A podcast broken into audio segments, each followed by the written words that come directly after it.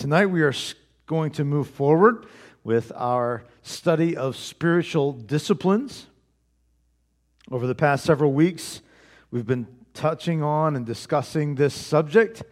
Uh, there, these being things, the spiritual disciplines being things that should be evident in all Christians and every believer who is growing and maturing and nurturing in their walk with God. We've discussed things as the importance of scripture reading and memorization. We have talked about prayer. We have talked about worship and evangelism. And tonight we're going to tackle the discipline of serving. Serving. Um, what does it mean to serve? Well, let me tell you what Webster says it means to serve. Webster says this, um, and I noticed that this thing of serve is a verb. Anybody remember what verbs are? They're what you do, right? An English class back in school. You know, verbs are what you do. And so this is the Webster Dictionary meaning of the word serve to perform duties or services for another person or organization. Therefore, a servant would be a person who performs duties for others. They're devoted and a helpful follower or supporter. So that led me to this question Is it possible to love God and not be a servant? Is it possible to love God and not care about others? And as I read through Scripture, I have to tell you that I believe that that answer is a definitive no. Um, Jesus didn't model that type of lifestyle. It was never preached, proclaimed, or practiced anywhere throughout Scripture. As a matter of fact, as we're going to talk about this evening, the idea was that if you love God, then the byproduct of that would be that you love your neighbor. That would be the next step. The greatest commandment was that you love God with all of your heart, soul, mind, and strength, and that you love your neighbor as yourself. And there are many passages tonight that we could look through um, we could go through a, a plethora of Bible verses um, that would talk about this idea of servanthood tonight, but for the sake of time, we don't have that luxury. So I've selected three. Three passages of scriptures that I want to go through tonight. The first two will deal with some of the philosophies, some of the thought processes of serving, and then the last one gives us a pretty good bullet list of what serving people looks like. So let's go to uh, Mark chapter 10. Mark chapter 10. As you get to Mark chapter 10, we're going to start reading in verse 35, but I, I find it interesting um, the dialogue that happens even just a little bit before verse 35, before you get there. Um, there is a for, let's just call a staff discussion, maybe. That would be a good thing that's going on here. Um, Jesus is with the disciples, and beginning in verse 28, it says, The disciples were even more amazed, and they said to each other, Who, can be, who then can be saved? Jesus looked at them and said, With man, this is impossible. With God, all things, um, but not with God, all things are possible with God. And then Peter chimes in with this thought process. And to be honest, as I read this question uh, from this statement from Peter, I think it's fuel to what takes place in verse 35. Peter says this to Jesus We've left everything to follow you. We've left everything to follow you. And Jesus says, that no one who has left home or brothers or sisters or mother or father or children or fields for me and the gospel will fail to receive a hundred times as much in this present age. And then he goes on to say in verse 31 But many who are first will be last, and the last first. Almost as if he's reading Peter's mind as Peter says, Hey, you know what, Lord? We've given everything. And it's not said in the statement, but it's kind of written in the response as Jesus talks about the first being last and the last being first. It's almost like Peter is saying, We've left everything. What's in it for me? Where do I fit in this? Where is my position going to be? What does this look like? And Jesus comes back with this thought process yes, those who have left homes and family and all those, they're going to be rewarded. But also, let me tell you this principle that I think is very much to the foundation of the motive that's in your heart right now, Peter. And that's this the first will be last, and the last first. And then we get to this text, and, and I think that that verse kind of happens. And then he pulls the 12 uh, aside, and in verse 35, this is what takes place.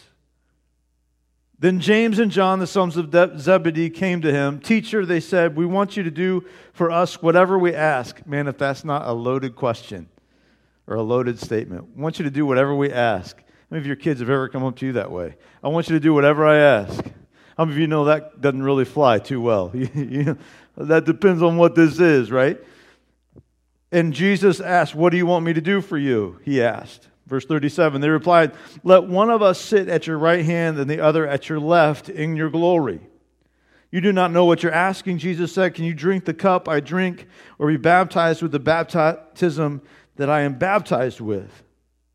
We can, they answered. Jesus said to them, You will drink the cup I drink and be baptized with the baptism I am baptized with. But to sit at my right or left is not for me to grant. These places belong to those for whom they have been prepared. When the ten heard about this, they became indignant with James and John, and Jesus called them together and said, You know that those who are regarded as rulers of the Gentiles lord it over them, and their high officials exercise authority over them. Not so with you. Instead, whoever wants to become great among you must be your servant and whoever wants to be first must be slave of all. For even the Son of Man did not come to be served, but to serve, and to give his life as a ransom for many. Do you see the same kind of connection that the, the, the verse with Peter, the first will be last and the last first. And then we come to this point, and the 10, um, they're, they're, man, they're fit to be tied with James and John. And I, I think part of it is because I didn't get there first. I wasn't the first one to ask. And Jesus just, he squelches all that, pulls them all together and says, Listen, those with authority right now, the model that you're seeing right now in the synagogue and in the Sanhedrin and in all those places, those people who crave that kind of position lord it over people, but that's not the way it's supposed to be with you. Whoever was going to be great must be a slave of all. Um, I, I want us to to dive into this thought a little bit, and, and that's where we're going to spend some time today, is this, this idea of this passage of, of what is Jesus saying and, and how does that fit into our, our thought process of, of serving today. Um, I, I think the first one, the first thing is this the kingdom of God is not about power, prestige, or position. It's about servanthood and sacrifice. The kingdom of God is not about power, prestige, or position, but it's about sacrifice and servanthood. Can I sit at a position of authority? That's the question that they're asking. Can I sit? Because that sitting on your right and on your left, those were power plays. In those days, if a king were in authority, the person that would be under them would be someone who would be in, in power. You see that modeled throughout the Old Testament, even. You think of, I, I think of secular kings like the one, uh, Xerxes and, and the one that sat under him from King Esther. Haman was second in command. The second in command had rulership. He had, he had authority over certain things. I think of Joseph in Egypt with the Pharaoh. Joseph was second in command. Joseph had authority over certain things. And so, this mindset of kingdomship with these guys are thinking, man, I want to be in authority over these positions, and I want to have power, and I want to have this prestige. And haven't we given up everything to follow him? And, and this is what we deserve, and this is, this is our meal ticket, if you will. And Jesus kind of pulls them off to the side and said, Listen, boys, it's not about power, it's not about prestige, and it's not about position. It's about being a slave of all. It's about the first being last and the last first. It's about who, who the greatest among you will be the one who serves. Because when I came, and this is kind of into another point, but I'm going to mention it here. When I came, I didn't come to be served came to serve.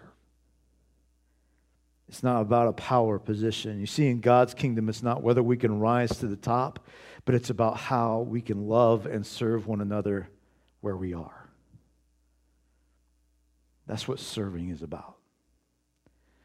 And as we take that spiritual discipline to heart, and, and you know, we've talked about last week, we talked about evangelism. And, and part, I think part of evangelism is this idea of servanthood because as we serve one another, that speaks of the God that lives inside of us. I think that's something that people see who we are. There is no precedent, no preconceived ideas, there's no preconceived notions. There should be no thoughts of advancement. We're not trying to climb this ladder of success. It's just out of love for one another, we serve people. That's what the kingdom of God is all about. This is totally backward to the way the world looks at things.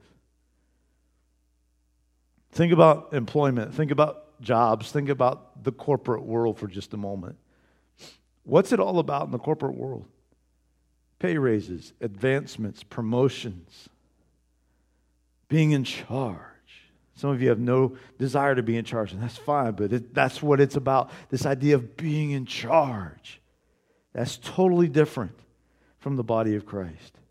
That's the way the world looks at things. That's not the way that God looks at things. You know, I think that, that uh, we have this idea totally backward in a lot of ways in church circles, and I think the devil does that on purpose because it stirs us up. He stirs the pot that way. We're looking for ways to jump the line instead of serving people that stand in it. To get ahead, whatever the cost, and what that will breed is loneliness because, you know, they've heard the saying, it's lonely at the top. Why? Because you had to step on too many people to get there. Push them out of the way.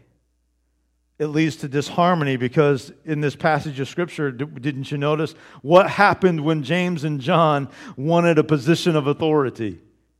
The other 10 were ticked off. Right? That mentality and that mindset creates disharmony. And you won't have peace and harmony where pride and power are present. It's distrust. It creates distrust because you can't trust anyone because you're concerned about their motives. And it also creates pain because you're going to get hurt along the way where you're going to hurt other people. Jesus says that's not the way of the kingdom. The kingdom mindset is we do this together, not alone.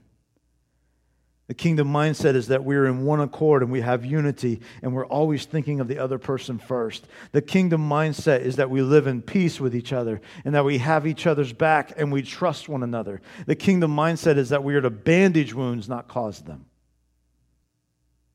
We're to serve people. So, the first thing, the kingdom of God is not about power, prestige, or position, but about servanthood and sacrifice. All right, number two. number two, this idea that Jesus came to serve. Jesus is our model, and in this passage, he models that idea, that thought process, that he came to serve. In this text, you will find the central theme of the book of Mark, and you'll probably, it's, it's, you can make an argument that this is the central theme of all the entire Gospels that the Son of Man did not come to be served, but to serve and to give his life as a ransom for many. That's the central theme of the scripture. He came to serve. Serving God and serving people um, is the forefront of what Jesus is training the disciples for. It's what the core of his training was about. It echoed throughout the Old New Testament. When we serve one another, we serve our families, we serve our community, we serve people. When we do those things, we model the life and the purpose of Christ in us. After all, isn't the purpose of this process that we are to become more Christ like? Isn't that what we should be doing? More like Jesus? The one thing that I notice about this model of serving and servanthood is this no one is exempt. You don't get a pass. Well, I'm not a people person. So that means I don't have to come in contact with anybody. You, does, that, does that work for you? It doesn't really work for me. Not that I'm not a people person. I kind of love hanging around people, but if you there comes time in life when you're going to be around people. And the idea is that the model there is to serve. And it's not based on economic or social status. Doesn't matter what you have or have not. We're still called to serve others. It's not based on age. You don't get a flyer because of your age. Well, back in the 70s and 80s, I served. But you know, today I'm retired from the kingdom purposes. Here's one of my things that I hear that, and if you say this, I'm not meaning to offend, but it's kind of a thing that you need to watch. I've done my time. Can I just be honest? Are you breathing? If you're breathing, you ain't done. Because the way that I see this is we are to work while it is day because there's coming a time when work will be no more. And whether that is by the time that Christ calls me with the trumpet and, and Jesus comes to get us, or I go by the grave, I'm supposed to be serving people and doing the work of the kingdom until the day that that happens. And so there is no pass for age. I look at guys in the Bible, think of Abraham. Abraham was 99 when the promise of a son came. 99. Moses was in his 80s as he's leading the people out of Egypt into the promised land. I'm going to flip that around a little bit. Shadrach, Meshach, and Abednego were teenagers as they were making a stand for Christ. David was a teenager as he is anointed king and is slaying Goliath. There is no age requirement. There is no I'm retired. There is no I'm too young. There is no I'm too old. The idea here is that if we call ourselves a Christian, serving people is part of what we should be doing. And if we're not, we need to check ourselves. We need to check our spiritual growth. We need to check our maturity level in the Lord. Because it's a discipline that we must be doing to be Christ like. Because Jesus said that he didn't come to be served, but to serve. Tonight we've talked about what the kingdom looks like. It's not about power, prestige, or position. It's about service and sacrifice. It's also what Jesus modeled. But I want us to go to the passage of scripture. It's in John chapter 13. Let's go to John chapter 13 tonight. It's our second scripture text. And, and there's a couple practices in here that I want us to get um, in John chapter 13.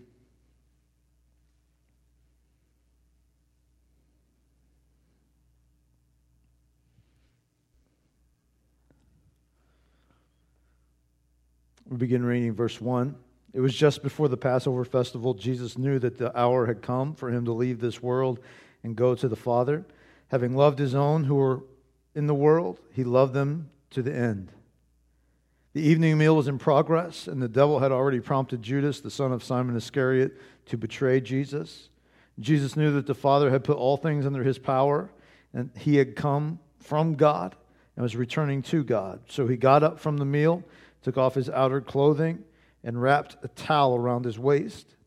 After that, he poured water into a basin and began to wash his disciples' feet, drying them with the towel that was wrapped around him. He came to Simon Peter, who said to him, Lord, are you going to wash my feet? Jesus replied, do you not realize that you do not realize now what I'm doing, but later you will understand. No, said Peter, you shall never wash my feet. And Jesus answered, Unless I wash you, you have no part with me. Then Lord, Simon Peter replied, Not just my feet, but my hands and my head as well. Jesus answered, Those who have taken a bath need only wash their feet. Their whole body is clean. And you are clean, though not every one of you. For he knew who was going to betray him. And that was why he said not everyone was clean. When he had finished washing their feet, he put on his clothes and returned to his place. Do you understand what I've done for you? He asked them. You call me teacher and Lord, and rightly so, for that is what I am. Now that I, your Lord and teacher, have washed your feet, you also should wash one another's feet. I have set you an example that you should do as I have done for you. Very truly, I tell you, no servant is greater than his master, nor is a messenger greater than the one who sent him. Now that you know these things, you will be blessed if you do them. Again, Jesus modeling this idea of servanthood. He is sharing this last meal with his disciples. And he's setting up this ordinance here in just a little bit of communion and the Last Supper. He breaks from the meal. I, find it interesting um, to say to, that he, he breaks away from the meal and grabs this wash basin. We're going to get into this in a little bit. He grabs this wash basin, and this wasn't what it, it wasn't plastic, it was something a little different. This is just for illustration purposes. All right. He grabs a wash basin. He has, has water in it, and he grabs a towel. And he takes the towel and wraps it around his waist. And he takes the wash basin and he starts to wash the feet of the disciples. Now, there's a couple things that I noted in this passage of Scripture as I was reading it today. Number one is this serving people is not just done for people that treat you good. Serving people is not just done to the people who treat you good. Notice verse 2. The evening meal was in progress, and the devil had already prompted Judas, the son of Simon Iscariot, to betray Jesus. Judas was with them at this moment. And Jesus still performed an act of service and washed his feet. He didn't skip him. I don't believe that. He didn't half heartedly wash his feet, I don't think. Uh, betray me. Done. Keep your old stinky feet. No. Probably, and I can't verify this with scripture, but he spent just as much time on Judas's feet as he did anyone else, as he did John's feet or anyone else. He methodically went through each disciple and served them, modeling this act of service. It was a great teaching opportunity. Many times, we want to serve people who treat us fairly. It's easy to serve the people that we get along with, isn't it? It's easy to serve our favorites, right? The guy who pays for your lunch or buys you lemonade or the lady who fixes all your clothes and does all the things that they, they do good for us. So it's easy for us to do good for them. They treat you kindly, and, and man, they're, they're awesome people to work with, and we love them, and it's great. And, but what about the person who doesn't? What about the one who talks about you behind your back? What about the one who would hug you to your face and stab you in the back with a knife? Think about those acts, acts of betrayal. Isn't that exactly what Jesus is having right here in front of him? But yet, his mentality and his model and his serving, his heart here, because that's really what this is about. It's a heart issue. His heart is such as, even though this is going to happen, I'm still going to serve. Throughout Scripture, throughout Jesus' teaching, if you read, even if you go all the way back and start with the Sermon on the Mount, he talks about this idea of loving your enemies. This idea of loving your neighbor. He comes to the thing of the Son of Man came to serve. And he even served people who had a different agenda than his. When we love and serve others, regardless of how they treat or act toward us, we reveal the character of God in our lives. That's a tough one. That's a tough one for us. I'll be honest. It's tough. When people are mean and disheartened and ruthless and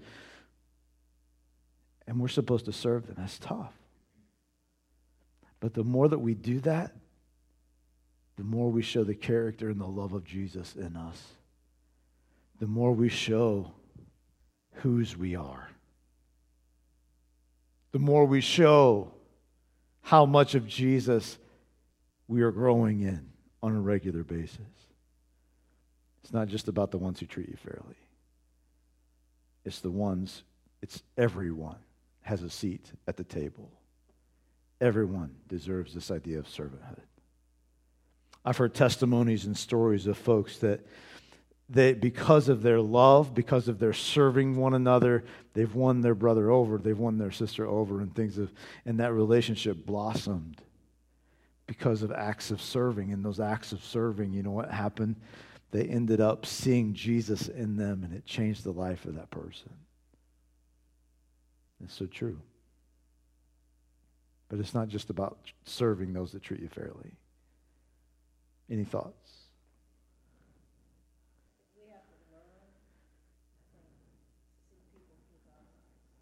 That's good. That's good, yeah.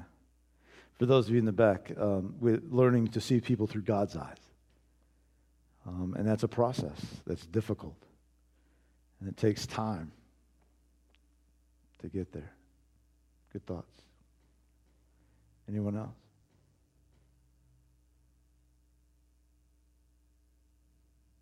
Next thing I want to hit on this idea of, of washing the feet was, was, uh, was this. Washing the feet was a common practice. It was a common practice. This is nothing new. This is typically the job of a servant. Back in those days, they didn't have Nikes and boots and all kinds of fancy footwear. They had sandals or they had nothing pretty much. And when you wear sandals, have you ever wore sandals out to the beach or wore sandals out in the dirt and messing around? What happens to your feet? Oh, they get dirty, don't they? And what would typically happen is a servant would come in and, and he would be kind of at the door, and as the the, um, the guests would come in, he would take his wash basin, and as they came in, he would wash their feet and dry it off with a towel.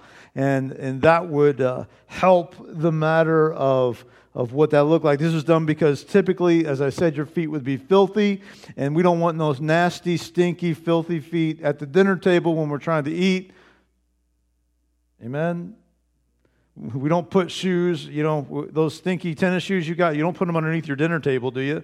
And try to eat. That wasn't something that guests would like. You don't invite people to your house and then put your nastiest pair of tennis shoes under the table that stink real bad, do you? And so that's kind of the thought process that was going on here. That was the idea of they would wash the servant's feet. That they would wash, the, the servant would wash people's feet. In I think in this, Jesus is displaying that servanthood the importance of servanthood is a regular daily practice with just the normal things of life. The act of serving people should be a regular practice with just the normal things of life. There are numerous ways every day that you can serve other people. Carrying groceries for someone, mowing a lawn, making repairs that only that you can do. Uh, for some, it's just talking with people. Maybe you're volunteering somewhere that you can display God's love for people. Can I, I could be here all night. The possibilities are just endless. But I also think that we should be looking for and out of the abundance of God's love in us and our spiritual maturity, that opportunity to serve people every day in our life. Every day. I found that the opposite of serving is selfish. The opposite of serving is selfish. And it's amazing. I, I see Jesus. He takes this, and you've got to you've got to think for just a moment. What are these 12 guys thinking? When Jesus leaves the table, He's the master, He's the teacher, He is the one that they all look to. And He's the one that gets up from the table, probably at a place of position at the table, and goes over, takes the towel, wraps it around his waist, and grabs the, the, the container, puts water in it, and starts to wash feet? No, no, no, no, no, no, no, no, no, no. That's what Peter comes to, that conclusion. Is like, no, no, no, no, no. Are you going to wash my feet? That's not your place. That's not your role. That's not who you are. That's you're not that person. Get John's the young guy. Get him to do it. He's the one that should be doing this. Not you, Jesus. You're the one. You're the teacher. You're the master. You're not going to wash my feet. And Jesus says, listen, if you don't get this principle, if you don't get this idea of what I'm trying to communicate to you, you'll have no part of me. Why? Because serving is that important. Touching the lives of people is that important. And if you're not willing to serve, Peter, you'll have no part of this because this is not about position. This is about being a servant. And then all of a sudden, when Peter hears that, he's like, no, no, no, no. Okay, my head, everything, wash it all. That's Peter, man. If you read throughout the scripture, Peter's like this impetuous guy, man. He's just like, he's at both extremes. You're not going to wash my feet? Well, then wash my whole body. But Jesus says, listen, the point here is, Peter, is this, is that this idea of service. The opposite of serving is selfish. if you have a hard time serving people, I want you to do a couple things. Number one, I want you to catch your motives and your attitudes and your thoughts. Catch your motive, your attitudes, and your thoughts. If we are truly loving God and growing in a relationship with God, then I believe the scriptural principle here is this the more I grow with God, the more myself dies. John the Baptist said it this way He must increase, and I must decrease. And if that's not happening in us, you need to check your heart. and you need to check your motives. And you check your attitude. When we, see, when we serve others, people see the very nature of Christ in us. Jesus came to serve.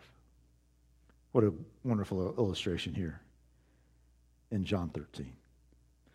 I could preach a whole message on that. I'm going to pause right there and we're going to hit the practical side of this because we need to move. But are there any discussion thoughts, anything that you want to add to this? Any comments?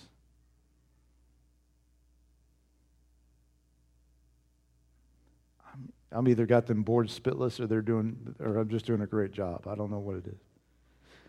Go to 1 Peter 4.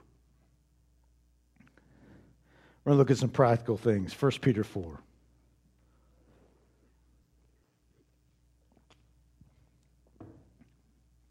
As we go to 1 Peter 4, 1 Peter outlines what I believe this passage of Scripture gives us an outline of what servanthood is about. There's a connection between love and serving. Can I also tell you in these spiritual disciplines? Let me kind of give you a little insight and clue. There's also a connection between love and reading your word. There's also a connection between love and prayer. There's a connection between love and worship. There's a connection between love and evangelism. Kind of catch the theme here?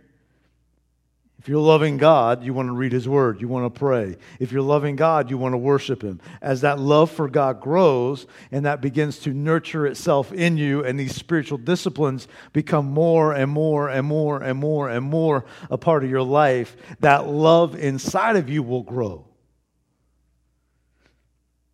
Anyway, that was free. 1 Peter chapter 4, verse 7. The end of all things is near. Therefore, be alert and of sober mind so that you may pray. Above all, love each other deeply because love covers over a multitude of sins. Offer hospitality to one another without grumbling. Each of you should use whatever gift you have received to serve others as faithful stewards of God's grace in its various forms. If anyone speaks, they should do so as one who speaks the very words of God. If anyone serves, they should do so with the strength God provides, so that in all things God may be praised through Jesus Christ. To him be the glory and the power forever and ever. Amen. Give you a few things. I believe I've got six that I find in that scripture. The first thing is this be alert. He says, Be alert. Look for opportunities to serve others. Be alert. Don't go through life with blinders on. Don't be so concerned about your day and your schedule that you forget the reason why God has placed you on this earth and given you breath. To love Him and to love others. Be alert. Don't be lethargic in your spiritual life. Be alert. The second thing is this he goes on to say in that passage prayer. Pray. Prayer is an important part of serving? Absolutely, prayer is an important part of serving. Prayer opens our hearts and our minds to hear the Holy Spirit speak to us. Prayer is that thing that, that connects us communication wise with God, and we are able to see the needs of those around us. The Bible is full of illustrations like that. I'm thinking of Peter and John at the temple gate in Acts chapter 3. They're full of prayer. How, and, and they get to the temple gate, and the guy says, Do you have any money? And one of them looks at the other one and says, You got any money? No, I got any money. You got any money? No, I got any money. Well, here's what I do have. Because they were full of prayer and the insight of the Holy Spirit and the prompting of God in that moment, what did they tell that guy? In the name of Jesus Christ of Nazareth, get up and walk. That takes guts. And you better be prayed up when you get to that point. And hearing the voice of God when you get to that point. But if God speaks it into your heart, God speaks it into your mind, and you're prayed up in that situation to do that, those kind of things happen. Can I just kind of throw this out? When we go serving other people, did you know that miracles and healings and that kind of stuff were meant to happen in the marketplace? if you look at scripture, very few, I can't think of any off the top of my head, but I'm going to just say very few because there might be one, a couple. Things happened in the synagogue.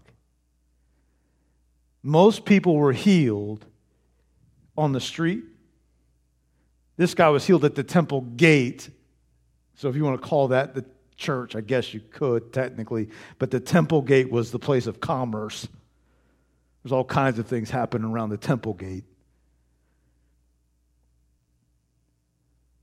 Healings were meant to happen on the marketplace. The only way healings and miracles happen in the marketplace is if the people of God are prayer, in prayerful consideration with Him and they have a heart to serve and a heart to love people and a heart to go after people. And then at the moment that the Holy Spirit speaks to them, they act on it in obedience and God moves and does great things because we are willing to serve, we are willing to be obedient, and we are in communication with God. So when you think about this idea of serving, prayer is an important part of that. Thirdly, man, I got to go. They're going to be chomping at the bit downstairs. The next thing I see in this is we need to love each other deeply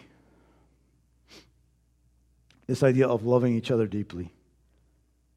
Can I just be honest? It's hard to be selfish when you're constantly thinking about other people. when, when, we, when I go through marriage counseling with, with folks, whether that be premarital counseling or later on, this is the idea that we encourage couples to think about. Your marriage will go a lot better if you think about the other person and not yourself. Your relationship with people will go a lot better if you think about the other person and not just think about yourself. Our mentality oftentimes is this what is in it for me? The same thing that James and John and Peter had in our first text in Mark 10. What's in it for me? But when we start thinking about how can I help you, our mindset and mentality start to change and we start to love one another deeply. He says this love covers a multitude of sins. And when we love one another, how many of you know it's easy to forgive somebody that has your best interest at heart? I don't always get it right. Some of you are like, Amen, I know that. God bless you. I don't always get it right. But when your motives are pure and your motives are that, man, I, I'm, I'm doing, I think I want to do this to, to serve and to help you. And even if I didn't get it right, you know what? My intent and my heart was good. And because I love that person, it's easy to forgive somebody that has your best interest, isn't it? Love each other deeply. To get us out of the way when we have that kind of compassion in us. Fourth, Oh, and here's a hard one offer hospitality. Don't you wish I could stop there? Without grumbling. offer hospitality without grumbling. Do things for people without complaining.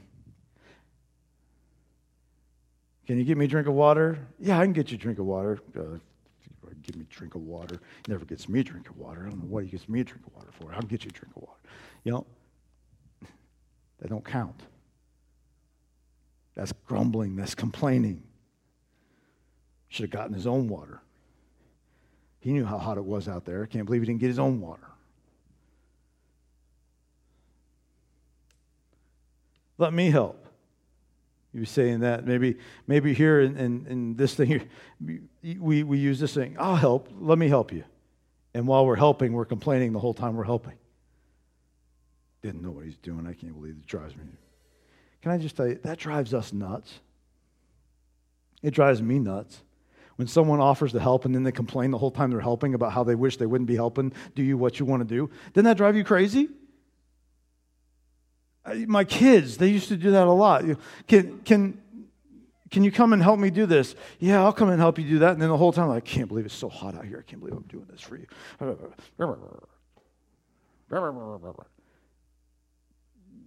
No, it's terrible. Peter says this offer hospitality without complaining, without grumbling. That's not the attitude of serving. If you're going to grumble about it, you've got the wrong attitude. If you're going to grumble and nitpick and be a part, you've got the wrong attitude. You need to go pray some more. I don't know how else to say that. It got quiet in here. I, I, I, don't know how else to say that. If we've got the wrong attitude and we're not going to serve people with a, with a proper attitude and we're going to gripe and complain and grumble, we need to go pray more because our heart is not in the right spot. I better move on. Number five, use your gifts to serve others. There are giftings that each one of us individually have that are unique to us. Whatever you can do, do it to serve others. Can you make cakes? Serve other people with that. Can you paint? Can you work with wood? Whatever you can do, don't just do it for you. Share your gift. Share those things with others. The idea of the night of serving is all about serving others. Finally, the last point is this speak as God would speak, and serve as God would serve. Did you catch that thought process? If anyone speaks, they should do so as one who speaks the very words of God. Speak as God would speak. How would God speak? God would do it with love, He would do it with compassion. Serve as God would serve. If He serves, He should do so with the strength God provides. Serve as God would serve with all your might. And then finally, I'll wrap it up with this thought that everything we do, when we serve people, when we serve the Lord, when we do everything that we do, should be done in such a way to give glory to God. That's the closing thought of this. So that in all things God may be praised through Jesus Christ. To him be the glory and the power forever and ever. Amen.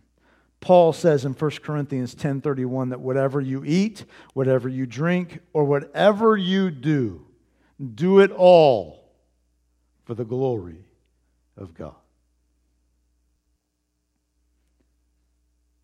Are there any closing thoughts tonight before we one final comment and we pray together?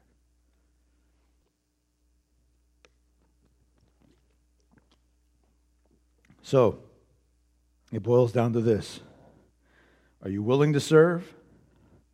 Because you have been called to serve. We have been called and commissioned to serve. When I was youth pastoring in Illinois, I went to the local Super 8 and got all these old towels that they were getting rid of. And I had that embroidered on all my leaders and gave one to all my leaders. I did that here the, during a board meeting when I first became pastor here. I did the same thing.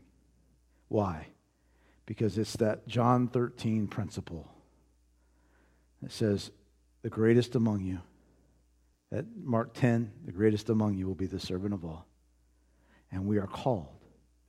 We are not called to lord it over people, we are called to serve people.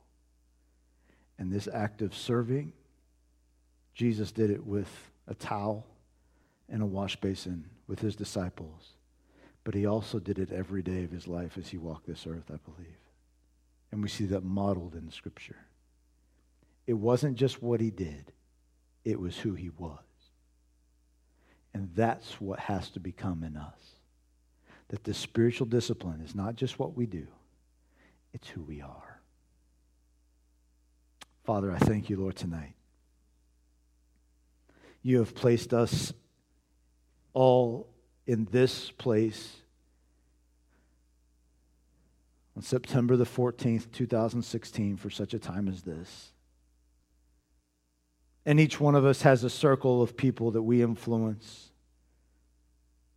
We have a community that you've called us to serve. We have people in our lives that you've called us to make impact on.